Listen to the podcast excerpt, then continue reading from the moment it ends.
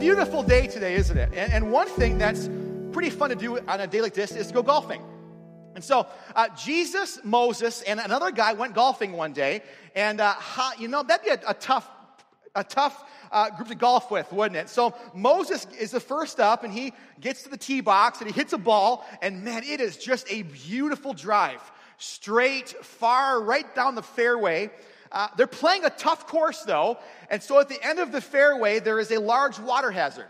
And there's a hill leading down to it. And so they, you know, Moses hits his ball, it starts running down this hill.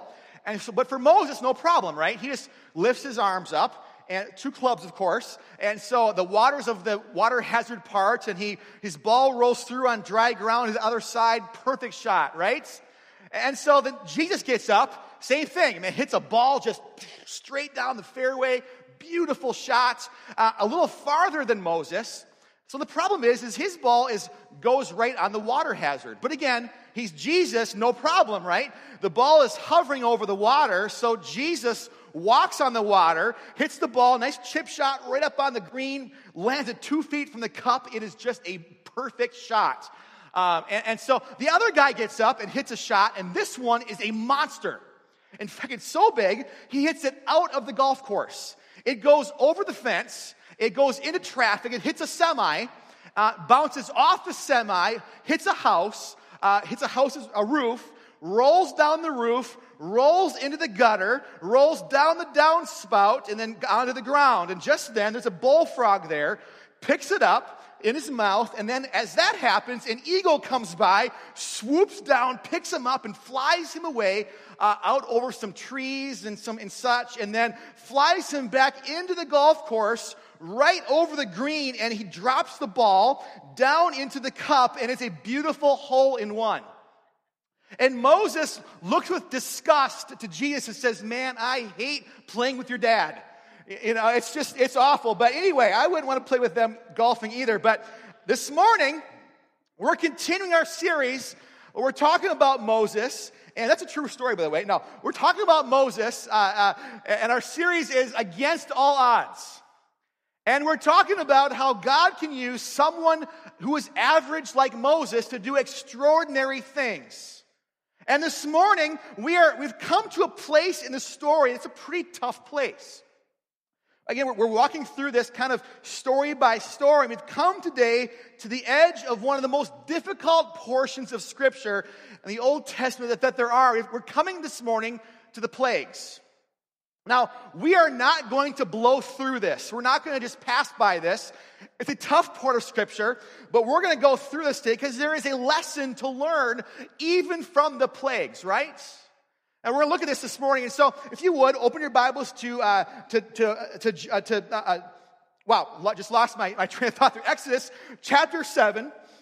And, and, Moses is here on the edge of, of this plagues, and we, we find him there. And I'll, I'll never forget back in 2005, watching uh, on my TV, watching Hurricane Katrina come through. It was incredible. You probably remember that if you were alive then or you were around back then. You probably remember as good as I do the devastation and the, the water and the people that were suffering. And just, it was a difficult, difficult time to be down in that part of the world. In fact, it struck me so much that my wife and I went on a bus and took a bus with another church down to uh, New Orleans. We served down there for about a week and a half. And I got to help at a church, and it was, it was cool. Uh, my, my wife and I were on two different teams. I was on uh, the, the, this church team, construction team, and uh, we were supposed to eat MREs, but uh, these ladies were like, You're not eating out. Y'all ain't eating that here in my place. I can't do it. But so they made us this amazing Southern Creole kind of food. It was so good. My wife's team had to eat MREs every day. And I came back and told her every day about my dinner, just because that's the kind of guy that I am. But um, no, it was, it was an, an, amazing experience to see what God, uh, what could happen. And, and, and you might remember, though, uh, in our country, there was a big conversation at a time when, when Pat Robertson came out and said, This was the judgment of God. And there was many voices in the Christian world that said, This is God's judgment on the United States of America or on Louisiana or on, or on New Orleans. And it was a big, big deal. And people were either agreeing on that or they were disagreeing on that. But it became and started a conversation in our nation that it seems to happen every time a terrible thing happens, right? Every time there's a tsunami, every time there's a, a hurricane or, or whatever else, you will hear somebody talk about how this is God's judgment on the planet, right? You'll hear that at times. And I've even had it as, as a pastor. People ask me the question, you know, things are, are bad in their life. And they're saying, is this God's judgment on my life? And, and that's where we find Moses today, on the edge of the moment where this is about to take place. Again, Exodus chapter 7, that's where, that's where he's at. He's at the plagues. And God is a God of big time mercy and love. He, he's, it's big time. But it's also clear in Scripture that there are times when God does bring judgment on rebellion. You can't brush by those things. Old and New Testament, there's times when God brings rebellion. Now, here's the deal there are many differing opinions on judgment, aren't there? There's many differing ideas on what this is. There's statements and opinions and questions on the mechanics of God's judgment. How does it work? And, and so it's important for us to understand God's word and not opinions, right? Maybe you've had them before. You've seen on Facebook or you've had someone forward you an email with some preacher that's talking about God's judgment and it's pretty angry and it's pretty fiery or, or whatever. And maybe it's true, maybe it's not, I, I don't know, but, but it's important for us to consult God's word on judgment and not just someone's opinion. Amen? So, this morning, the important question we got to ask before we jump into our, our text today is what's God's history concerning judgment? What's God's history? How has He done this? And so I've come up with today three principles from the Old Testament and New Testament of, of, of God's history as actual action towards, towards judgment. The first one is when it's the judgment of God, you don't have to wonder, was that the judgment of God? It is clear with what happens. For example, in Sodom and Gomorrah, Nobody had to say, was that God's judgment? I gotta, I better find a, a video on YouTube and see if that was. It was clear that it was ju- God's judgment. Genesis chapter 19 says this is a supernatural occurrence. Fire is raining from the heavens. That's pretty supernatural. Amen? With Noah, uh, Noah had an absolutely supernatural flood that covered the earth. No one wondered, was that God's judgment? It was very, very clear. Jericho and the walls came down and, and it was incredible what, how it happened and how it worked. Uh, you know, the people of God marched around the walls and, and that usually doesn't make things happen unless uh, someone who can't sing is singing. But anyway, so they're, they're marching around the walls and they come down. It's supernatural. Even in the book of Acts with Ananias and Sapphira who were struck dead because they lied to God in the church. And and you know lying's not good and, and such and that's a whole other sec, whole other message for another day but we see here there's no question how this works. See when it's actually god's judgment you don't have to consult a forwarded email to say was this god's judgment? There's no question.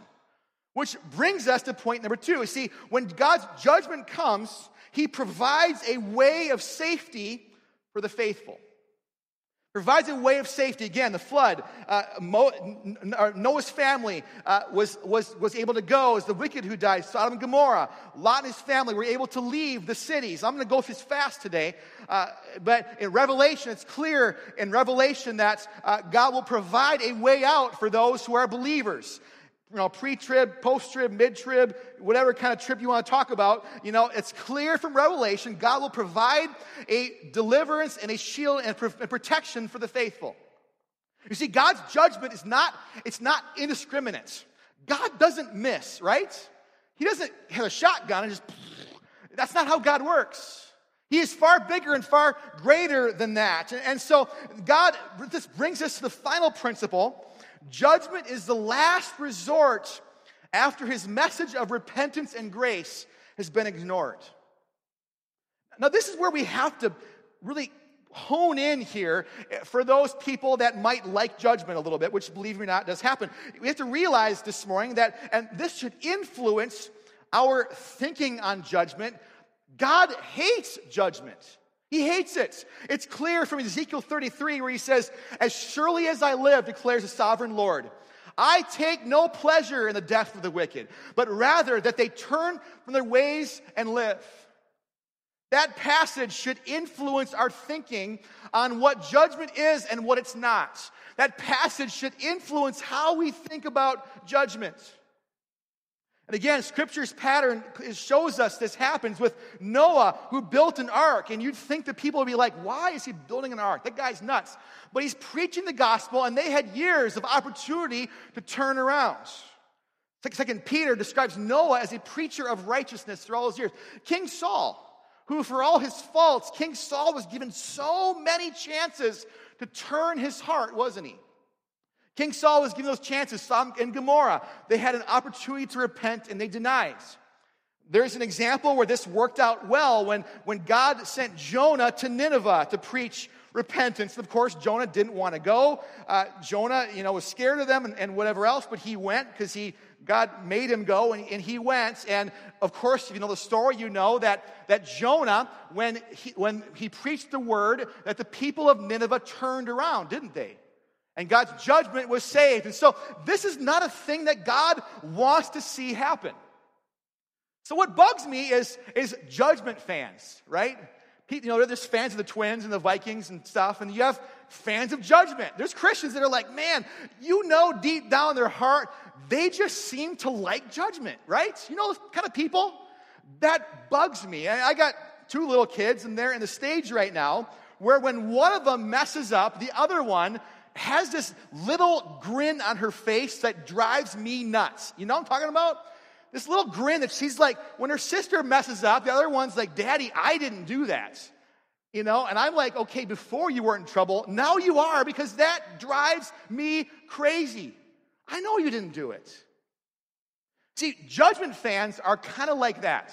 They're snot-nosed Christians, let's be honest, who, who, you know, who need to grow up a little bit and they need to realize that this is not God's desire and God's way and God's plan. It should break our hearts that at times judgment is necessary.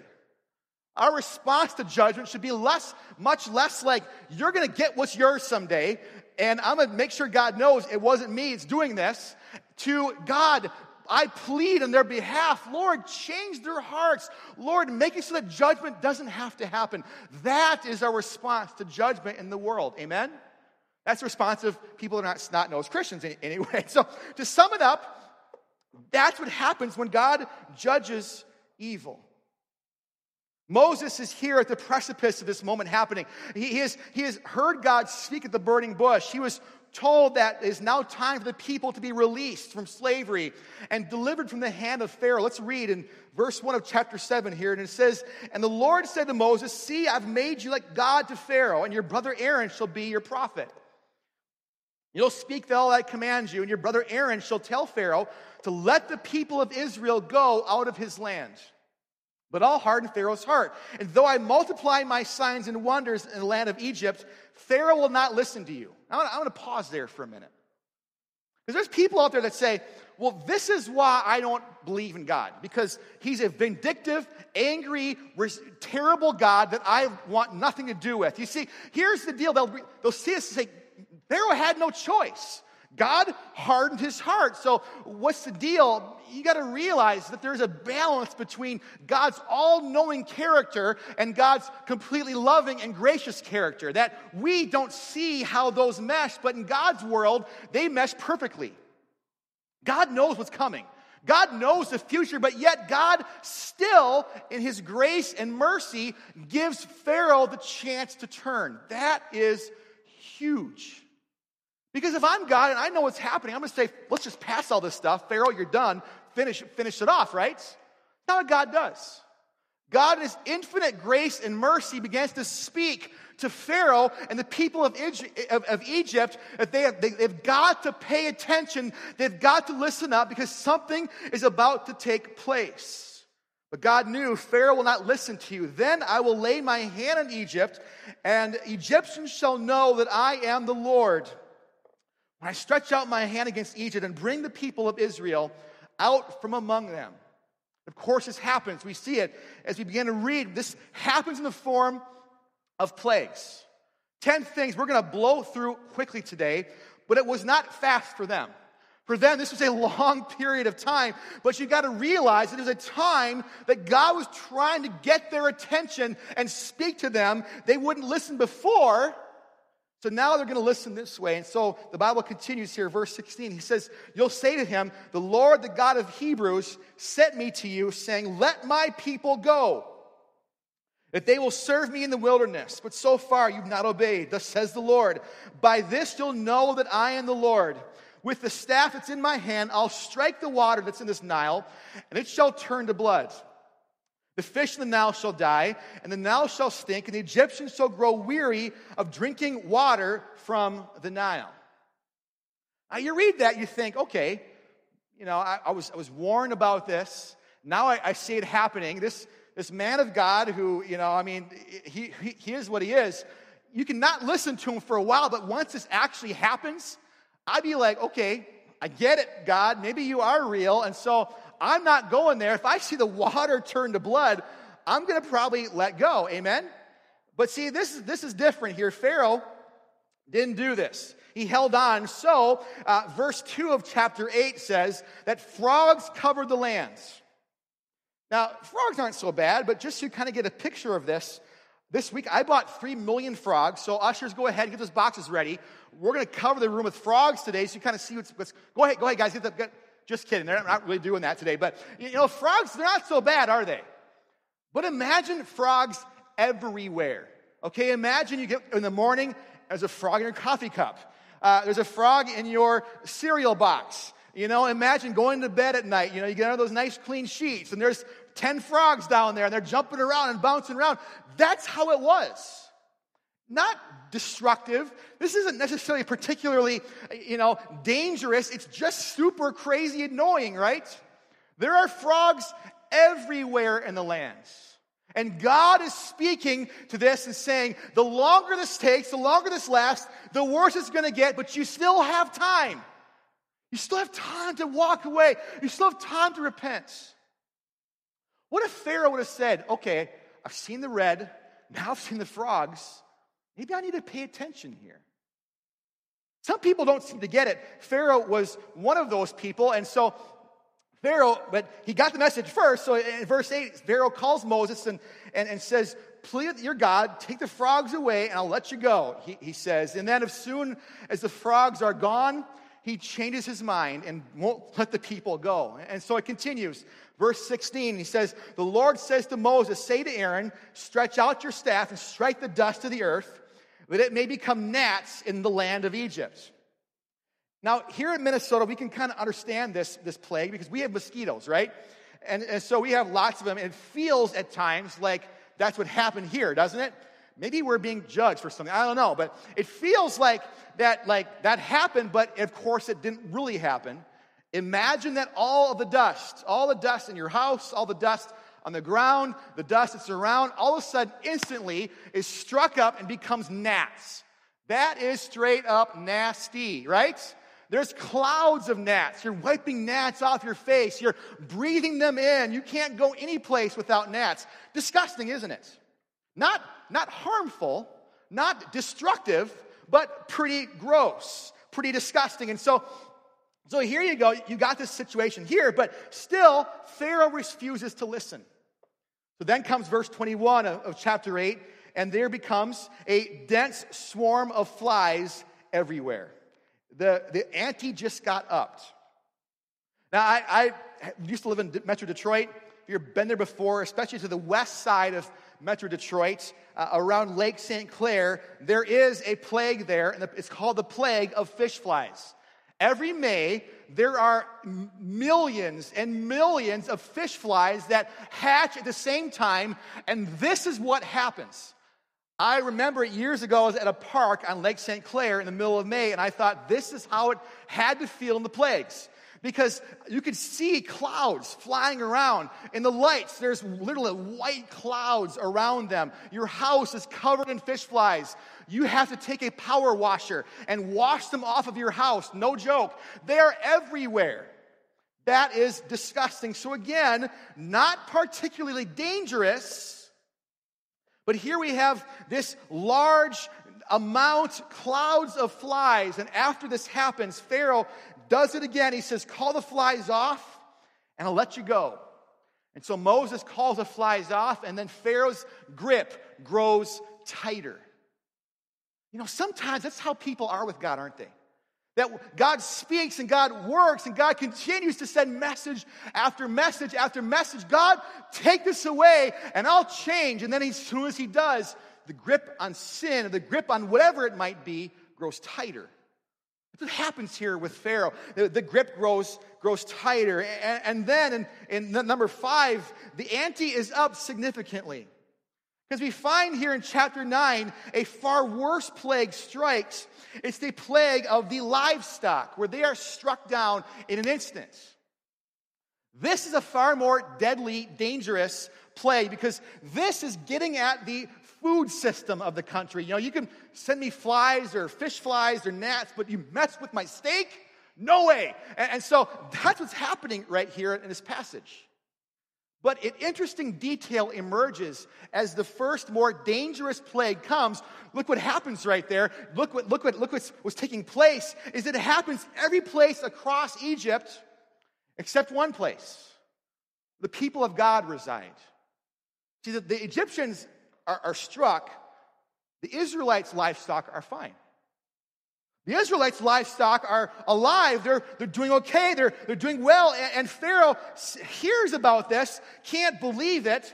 He sends a, a, a messenger to go and spy it out. And some, sure enough, their livestock are alive and ours are dead. Pharaoh, hello. Okay, this is a pretty big deal right here, right? This is pretty stark. This is pretty different. And so, in this point right here, Pharaoh hardened his heart further and tightened his grip further on God's people. And then comes the next one, which is a little more difficult yet. The Bible says that there was boils that were began to form on the people and, and on the livestock, which is interesting because because the people of God were slaves, what would have happened was when the, the, Egyptians saw that their livestock was still good, they went in and stole back their livestock. And so what was still alive from God's blessing was now stolen.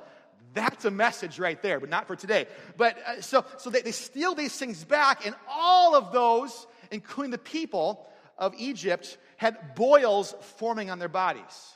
And not just like a couple little boils, they were covered. And they were so painful, it says, when Pharaoh called his magicians to come in and do tricks to get rid of them, they couldn't even stand because of the pain of the boils. You read this and you think, man, this is difficult. This is tough. Why would a loving God do this? And I want to pause here because Pharaoh is a world class idiot. Some people, no matter how much you, God leads them, refuse to listen. And you'd think he'd listen, but he doesn't. What seems, what seems profoundly obvious to Pharaoh is not. So here's where I want to insert a deeply theologically deep truth here sin makes you stupid. It, it, it, does. And this is what we, we see happen here in this passage that Pharaoh is being so blinded by his sin, he doesn't see what seems obvious. So it continues. The plagues continue, and now God sends a storm so terrible, so destructive, so awful in its, in its nature that it, is send, it sends hail and it strikes everything. All the people, all the livestock, all the animals, all everything is struck down and blown with hail. It's like a bomb went off. It's like North Dakota in the middle of the wintertime. There's just nothing in place. It's, it's all gone. What's fascinating is that that happens everywhere outside of the land of Goshen. Goshen, of course, is where God's people are residing. There, while the, while the, the, the Egyptians are, are under this oppressive storm, they're basking in the sunlight. They're doing things right. Their grass is growing. Their things are working. Their animals are still there. They're unaffected by this. Is that a coincidence? No. When God judges, he spares his people. Imagine the hail damage uh, deal the next day at car shops. It would have been amazing. But so it, he continues here, and, and Pharaoh in verse 27 finally realizes he sinned. Thank you, Pharaoh. I've had enough. So, verse 28, he says, Plead with the Lord, for there's been enough of God's thunder and hail. I'll let you go, and you'll stay no longer.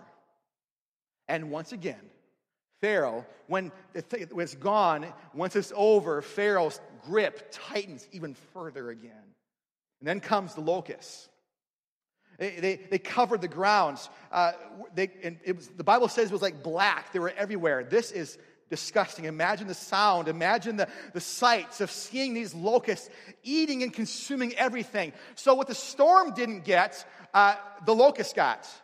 The other day, I was on the parking lot spraying some, some, uh, some spray out there to kill some weeds, and it got it. Well, guess what?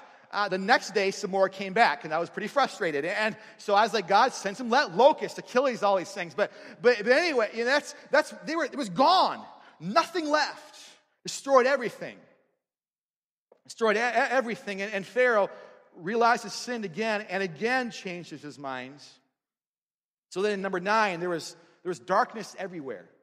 Bible says the darkness was everywhere. It was so complete and so so so so clear that even uh, it was so hard you couldn't see you couldn't see a thing any place anywhere. It was it was oppressively dark. And you can imagine this morning, eh, picture this morning uh, what this could have looked like. When I was on vacation uh, a few weeks back, we went to Missouri. We went to a cave, and in the cave, we, we walked through this cave and actually a little, little tram, and, and we got pretty far back. And at one point the tour guide said, I, I want you to see what darkness looks like. And so she said, No phones, no nothing, put them all in your pockets.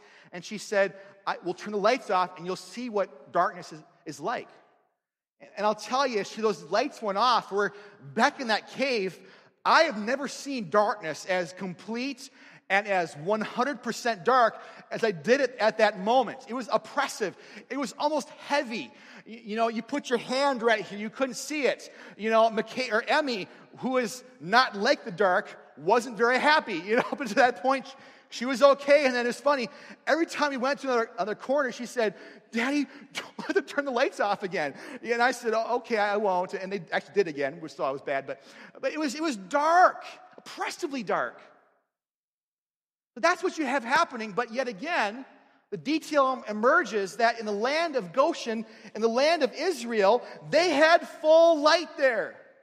They had light and, and, and they had it, they saw it where it was dark outside, inside it was light. And you have to know that people from the outside looking in realized, wow, there's something about those people in there. There's something about what God's doing in there. What's happening? What's taking place right here? What's, what's going on? It was dark. It was, it, it was, it was there, and, and, and, and it, was, it was terrible. You think Pharaoh would again get the message. By this point, you read this, you think, man, you get you almost get tired of the same thing, don't you? Pharaoh, listen, listen, listen, listen. You know, I, I wonder if that's how God feels sometimes about us when He's trying to get our attention. God, Pharaoh, it's obvious. Pharaoh, listen.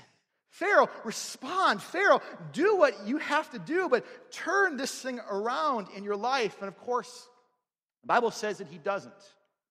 So you find right here, you find that the next plague, which was the worst and the most destructive and the most deadly of all the plagues, this, this next one, uh, plague 10, was the loss of the firstborn. This is a difficult portion of Scripture because this, for the first time, you have innocents, truly innocents, that are affected by the foolishness of the nation. Man, this is another preaching point, but we'll not get into that this morning. But, but, but here we go. There, here's the case. And once again, though, Israel will be spared by obedience. And, and we're going to get into that next week. But, but, but nobody had to wonder is this God's judgment? Is this what God's doing? No one had to wonder. It was clear what was happening in this place. So I'm, I'm going to back out of the story here for um, the rest of the day today, and I want to share with you four lessons we can glean from this passage. And the first one today is that when God makes commands, don't just listen, but embrace his commands. When God speaks, embrace his commands. I'll be honest, when you, when you don't do what God has called us to clearly do, when you do that, when you go in a different direction, you put yourself in the position of discipline. When there's a pattern of, of disobedience in your life, you risk judgment in that area. Here's a quote I want you to hear this morning. It's this You have the right to believe anything you want. Your family members do, your friends do, your coworkers do. You can believe whatever you want. You have that right. Free country or not, you have the right to believe whatever you want to believe. But just because you believe it doesn't mean that what you believe will give you the life that you want. Just because you believe something doesn't make it the right way to do things. And it seems harsh that disobedience often happens in the areas that are the most vulnerable to us, don't they? And some people would say, God is, if that's what God does, if that's how God's gonna be, I don't want anything to do with that kind of a God. If He's that vindictive, if He's that vengeful, if He's that terrible, I don't want Him. If that's what your God is, forget you. Because oftentimes it does. If you look, the areas that we're most susceptible to are the areas where judgment seems to happen in the most difficult, most tough place. And, and, many who live like this refuse to hear God's commands concerning judgment. And so rather than submit to God in turn, they become further entrenched in disobedience. And I've seen this happen as in my life as a, as a pastor and, and talking to people. It's, it's why I believe that people who ignore God's command to forgive, who ignore God's command to, to walk away from bitterness, oftentimes have lives that are re- destroyed by unforgiveness and bitterness. You noticed that before? People who are so angry and so caught up and so will not forgive tend to be people that forgiveness is so far from them and it is ruining their lives. The very thing that they are most broken by is the very thing that destroys them the most. Uh, it's why I believe that people who refuse to listen to God on His commands and on His clear, His clear best practices on relationships and staying pure until marriage and doing things right in your marriage. People that live like that, that refuse to listen to those commands, oftentimes have relationships that are destroyed by the very thing that they're struggling with the most. They say, It's too hard. I can't do it. It's too hard to remain pure. It's too hard to, to do the right thing. It's just too hard. You're right, it is. It's hard to do those things. Don't be surprised when God starts to challenge you and starts to let you see that that thing that you are, are embracing and doing is the very thing that will destroy you. So when it happens, don't be angry at God. Respond and listen to what God says. Why people who don't live generously with money and they're fine, don't do things as God's called them to do things, tend to be the ones that struggle the most with it. My life is a perfect example. There was a time in my life when I did not, I was not a tithing person. I, didn't do it. And so, guess what? My life was full of frustration, difficulty with finances. When I started, it's okay, God, I'm going to honor you, my finances. It's amazing how fit blessing seems to come in a lot deeper and a lot stronger and a lot better way. And I remember I first started tithing. I said, God, I can't afford to do this, but I believe your word on this. I'm going to do it. And God has blessed me richly. I'm telling many people out there, and that's, that's, not, a, that's not a money grab. I don't, I don't care what you give or you don't give. That's not my, it's not between, it's between me, you and God. What matters more than that is our obedience and our faithfulness to what God's word tells us. God's word shows us. That's why I believe those things. Number two, don't ignore discipline when it comes. He, Proverbs 3:12 and Hebrews 12:6 shows us that God disciplines those he loves. God's response to disobedience is the same as any good parent. I love my kids. I love them with all my heart. They're gone this week. They're with my wife. They're in Illinois with my mom and my sister visiting. My house is so quiet. My house is so, it's just so, it's just, it's crazy. And, and I, I, miss them like crazy. I, I even miss their loudness and their running around, that kind of stuff. But I'll be honest. When my girls do something wrong, I love them so much, I'm going to discipline them. I, am going to. When my girls do something against what I know is the right thing for them to do, I'm not going to say, Well, I want to be nice to you, and I don't want. No, I'm going to deal with them on that because I don't want them to do it again. If God is a good, good father, who loves with love and who loves us passionately and purposefully, don't you think that good father would operate in a similar way in our lives? It's not an angry thing. It's not a vindictive thing. It's not a thing that says, I can't stand you. I'm going to smite you down. I'm this God with gray hair and I'm this big guy on this fence or in this, this throne. I got a, a, a lightning bolt in one hand and I got a staff of fire in the other one and bam, you're wrong. Bam. That's not how God operates. God, a good father, disciplines and chastises, the word says, those whom he loves. Our response should be, this, should be repentance and obedience. When my girls, when I say, honey, you can't do this, honey, you can't do that, so you are going to be punished tonight. When one of them says, Daddy, I- I'm sorry, and you're right, I won't do it anymore. I'm gonna tell you what, at that point, they could get whatever they want, right? They could do whatever they want. I, I love that attitude because they're, because they're getting it. That's what God wants from us as well. So God, that's, that's how, how rich God's love is for it. You remember, Moses' secret sauce was that Moses had a teachable spirit. He wasn't perfect, he wasn't flawless. He was a teachable person so that when God disciplines, we'll learn from it and things will get better. We learn to do things as God has called them to be in our lives. Amen?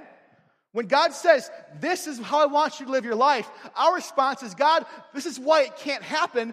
God, no, our response should be, God, let's do that. Okay, I'll, I'll move. I'll, I'll, I'll do whatever you say, whatever you want. My heart is in your heart, your hands. God, I'll do it for you. I'll do whatever. When our heart looks like that, we find blessing in our lives. Which brings us to number three God's people will be blessed during times of judgment.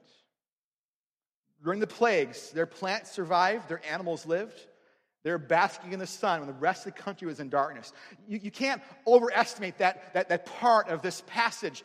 That, that, that's what was happening in the nation of Israel because God was speaking a message to Pharaoh, to the Egyptians, but really throughout the course of human history that obedience leads to blessing. Obedience leads to blessing because obedience puts us under God's protective wings.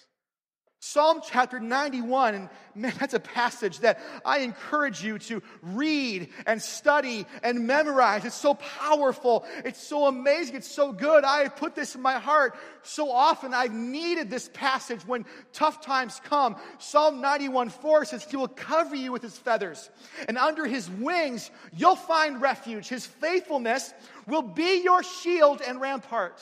Amen. Man, that's such a good, such a good truth. There's a qualifier there that you have to chew on later in, in verse 9. It says, For you have made the Lord my refuge, the Most High. You've made him your dwelling place. I have encountered people whose lives are in ruin. My heart breaks for them. I've encountered people whose lives are absolutely spinning completely backwards, out of control. My heart breaks for them. And guess what? So does God's heart break for them. But I'll tell you this morning that God has given us in His Word the truth, and God's given us in His Word the proper way to respond that when we put ourselves under His wings, when we put ourselves in that place, we find ourselves in the place of blessing. Amen? That we may make decisions that are against his, his way and against his word. We pull ourselves out of that place. And it's not God demanding, it's not God doing these things. It's that we have put ourselves in the place of losing his blessing. God, help us. We come to the place where we say, That's okay by me. I don't want that to be the case. I want to live as the word says right here. God, put me under the wings of your blessing. Lord, under your feathers, Lord, I want to find refuge. Your faithfulness will be my shield and rampart. This flies in the face of so many things that we believe when we say it's about me and my rights and my ways and my this and my that. And what's right for me is wrong for you. And right for, right, right, right for you is wrong for me. That, that's, that's, that's foolishness. God's called us to live a, in a way of, of blessing. I'll tell you this morning, in my life, I've, I've seen this take place. I close this morning as the band could come forward, especially if today, if Brenda could play real quietly underneath on the keys this morning. Last one. Today is perhaps the most valuable and most important one for us today because number four, judgment reveals freedom for the faithful. When, God's ju- when God judges, judgment's not the end of the story. When God judges, it's not the final chapter. When God judges, it's the beginning of the final chapter because what judgment does is it reveals freedom for the faithful. Look throughout the scriptures and you'll find the same pattern happen. God is speaking to us. That, that in this day and age, in these times, in these seasons, when things seem to be getting so much darker and difficult and frustrating, our response so oftentimes is that we want to be angry and upset and say, the world is falling apart when God is saying, I'm making it darker for you to reveal my, with my laser focus who you are and who I am, and their blessing is found. Blessing is found in the house of the Lord. Amen? Blessing is found there. And when it gets darker out here, the light gets stronger down there. The light shows stronger. That's what happened in the judgment right here. It happened the plagues. God was laser focusing the people of God. I'm sorry, it's probably pretty, pretty bright. He was showing them, yes, it's dark, but I have laser focused you I put you in a place to show that I am God and that what, I say is not just what goes, what I say brings blessing. What I say brings peace and love and joy and holiness and a good, good life. God's plan for our lives is freedom from the bondage of sin. Sin destroys.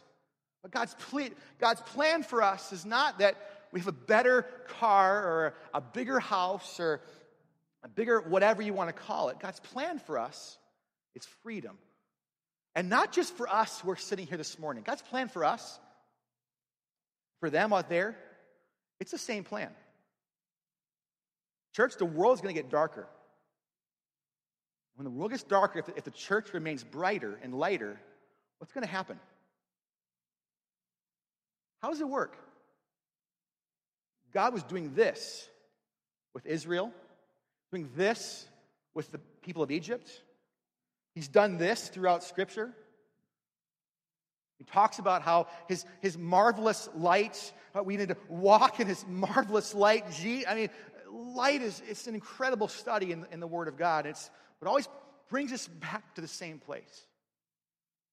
Brings us back to the same spot. God's plan is freedom from the bondage of sin. God will use whatever means necessary to provide that for those who will listen. He's a good father whose love is reflected in John 3:16 that for God so loved the world that he gave the greatest light the world has ever seen. Amen. It might get dark out there, church. It might be frustrated. It might be difficult. Walk as children of the light. Walk in obedience. Walk in submission to his word.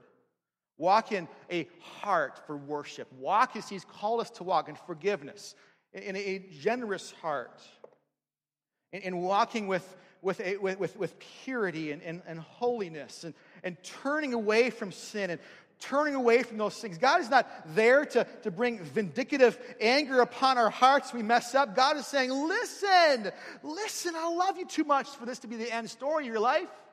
You listen, I believe that if, if Pharaoh had turned and listened, his, the last story we'd read, the snippet wouldn't be this, it would be different, right? But he wouldn't listen. His grip further tightens. God spoke. That would be the case for us. If you would today, you'd stand, stand across this room this morning.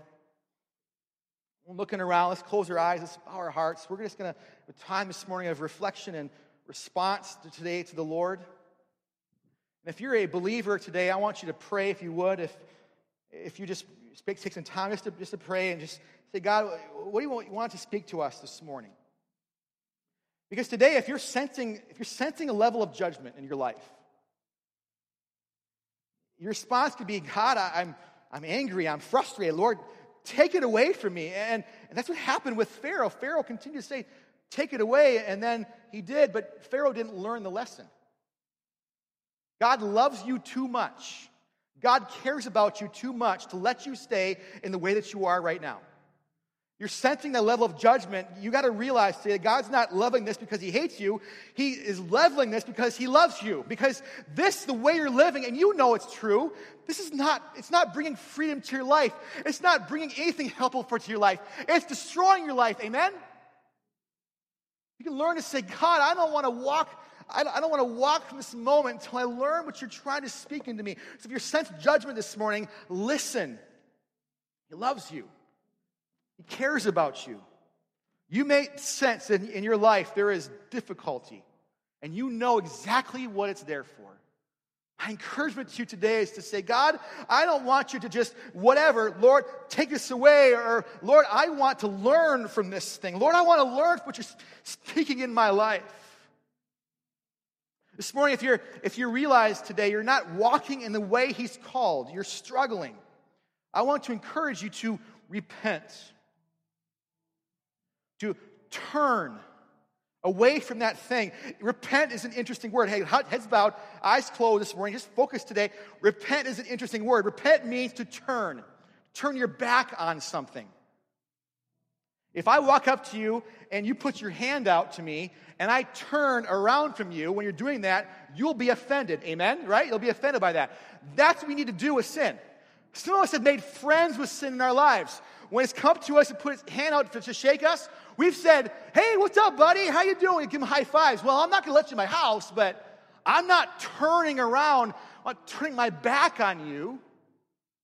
You might have an attitude of, of, of indifference, an attitude of whatever it might be. I, I don't know what your think is this morning. Maybe today you have a, an attitude that says, I, I don't need to listen, I don't, I don't care. Whatever it might be this morning. For far too long, you've been friends with that sin. My encouragement to you today, the way forward, the way freedom, is to turn your back on that thing, to walk away. I'm not friends with you anymore. Some of you guys need to hear that message. Some of you men have been struggling in porn addiction, struggling in an addiction of looking at women, and you need to say, God, no, I'm not friends with that anymore. I'm turning my back. Some of us today have had made friends with, with, with an attitude that says, I, am not going to serve, I'm not going to forgive, or, or whatever it might be. And you've been okay with that for a while. So, well, why can't I move forward ever? You haven't turned. And lastly, today, if you know someone who is struggling with this, I want to encourage you to let God not have your attitude be, Lord, I can't wait till you send a fire from heaven on them and strike them down. They need to learn their lesson. That's not up to us. That's, that's up to God. Our response needs to be God, lead them, protect them, minister in them, open their hearts, open their minds, open their lives to you, Jesus. I don't want them to, to, to, to suffer under a heavy burden of, of judgment. I want them to find freedom in you.